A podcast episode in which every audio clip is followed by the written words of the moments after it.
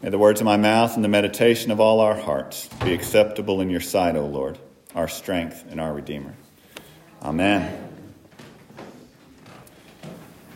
So each time a Sunday comes up, it's my practice to go through um, things I've preached on the scriptures before, things I've preached on that day in the liturgical year before. Once I've been here three years, it'll be so like you don't hear the same jokes over and over. But like, I'm only on a year and a half, so I've got, you know, some jokes that I can pull from previous sermons. But when I went back and looked um, at this particular Sunday, last Epiphany, over the years, I, I noticed a theme emerge, and, and that's one that it always seems to happen when, when big things in my life are happening. A couple years ago, I was at an Episcopal Church conference this week um, that happens towards the end of February every year. And this was a, a big conference. There were a thousand people. It's a work conference, right? And if y'all do work conferences like I do work conferences, you don't actually want to do much of the conference, and you find all the fun stuff to do around it. And so this particular conference was in Louisville, Kentucky. And if you know me, you know I'm a baseball player. And there's a thing downtown there called the Louisville Slugger Museum. If you've never been there and you like baseball, I suggest you go to it.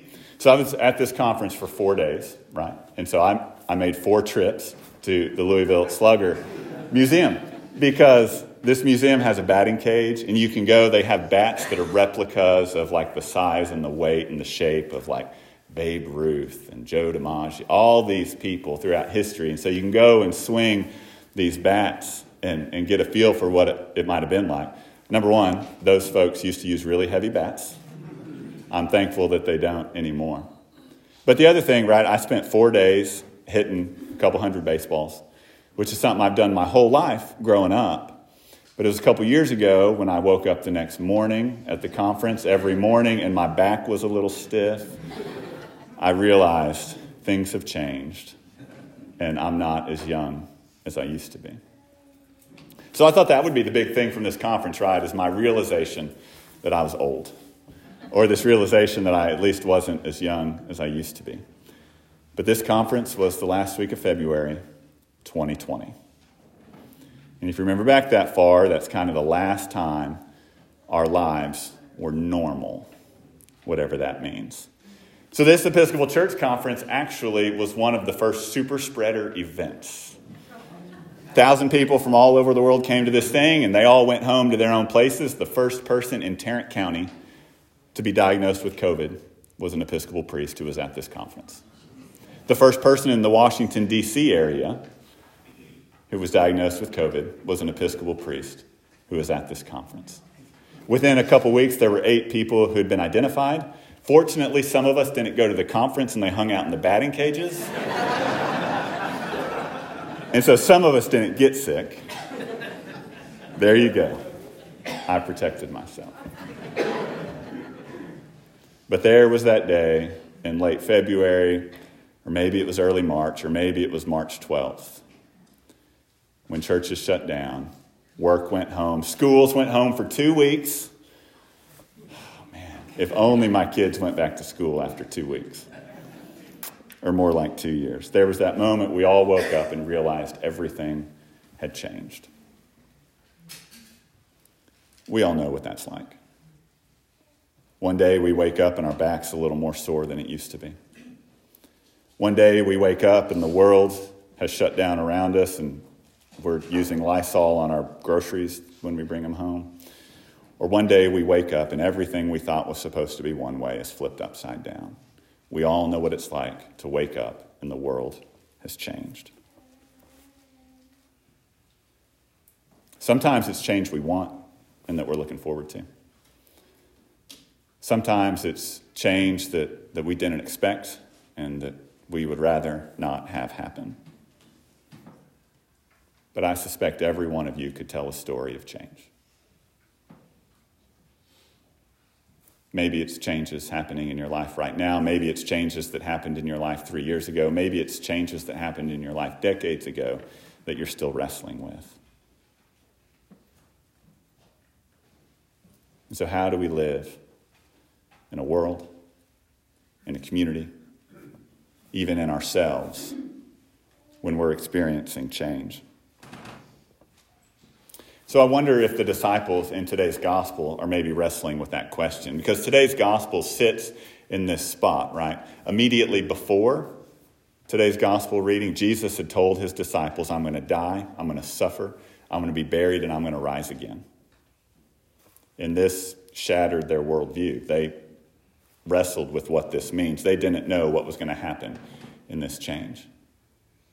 Immediately after our gospel reading, or a little after our gospel reading, Jesus reiterates, I'm going to suffer, I'm going to die, I'm going to be buried, and I'm going to rise again. Again, the disciples wrestle with what this means. They spent three years following this guy. They knew how things were supposed to go, and then Jesus throws a wrench in those plans, and their world has changed. And so, sandwiched between these two moments of impending change that Jesus shares with the disciple, there's this transfiguration event. Peter, James, and John go up on this mountain with Jesus. Something happens on this mountain. And then in our first reading from Exodus, similarly, immediately before this event where Moses goes up on the mountain, he, he receives the Ten Commandments. He had gone up on this mountain before, received these Ten Commandments, and, and brought them down to the Israelites. And he gets to tell them about a change. God is setting a path for how we're to engage as a community. And then immediately after, or a little time after today's event with Moses on the mountain, it's yet another trip, and he comes back down. And, and these same Israelites who just experienced this change and Jesus telling them how they're supposed to live, he comes back down a little later and they've built a golden calf. And so, sandwiched between these moments of, of Moses wrestling with a community that's changing, a community that gets how it's supposed to live, and a community that doesn't seem to be able to, to practice that, sandwiched between these moments of change, Moses has this transfiguration event on a mountain.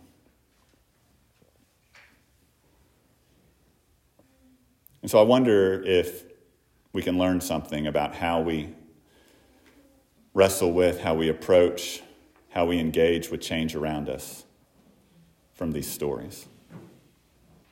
See, this last Sunday before, uh, last Sunday after the Epiphany, before we make the turn to Lent, we always hear these transfiguration stories. We always hear these stories of folks wrestling with impending change. Because Lent is a, is a season, we'll start on Wednesday, in which we're asked to, to do self examination, we're asked to repent, we're asked to maybe give things up, we're asked to maybe take things on, we're asked to be honest about ourselves, be honest about the community, be honest about the world around us. We're asked to get ready for change. That's what Lent prepares us to do. And so immediately before that, we have these stories. And so I wonder what we can learn from from the story of Moses. I wonder what we can learn from the story of Peter, James, and John.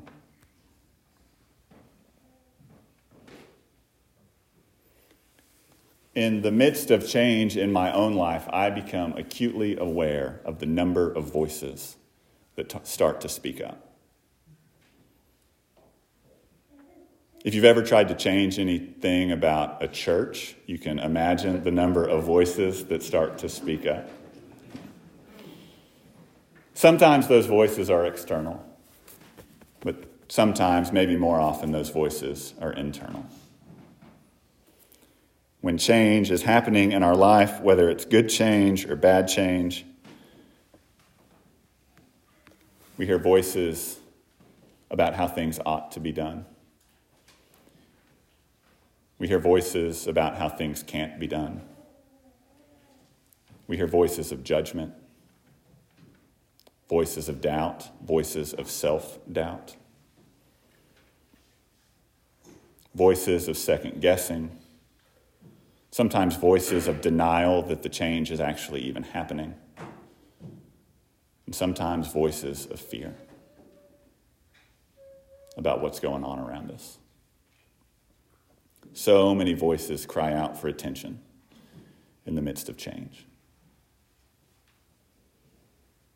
So, what I think we can learn from, from Moses and from Peter, James, and John is about the voice that we need to listen to in the midst of these moments of change. Because it was the voice of God who called out to Moses from the cloud. It was the voice of God who called out to Peter, James, and John in the midst of the cloud. And it's the voice of God that calls out to us in the midst of change. And so, what if, in the midst of the changes and chances of our lives, we listen for God's voice? What if, in the midst of the changes in the community and the world or within ourselves, we listen for what God has to say? And so, this Lent, we're going to listen for God's voice in the world, in our community, and in ourselves. We're going to do that on Sunday mornings in two ways in particular. One, we're going to listen to the stories of communities that have changed, or maybe communities that refuse to change. If, if y'all were here this summer, you remember we talked a lot about historical markers, and so y'all know I'm a nerd, and I like to share my nerddom with you all. Another thing I really love is ghost towns. Right? If you've driven through one, you've seen boarded up buildings, you know there's a story there. Right, there's this GPS company, Geotab, that's, that started mapping um, ghost towns around the country. There's 3,800 ghost towns that they've identified around the country. 511 of those are in Texas. It's like, we're such a great state, we're number one, and even in failed communities.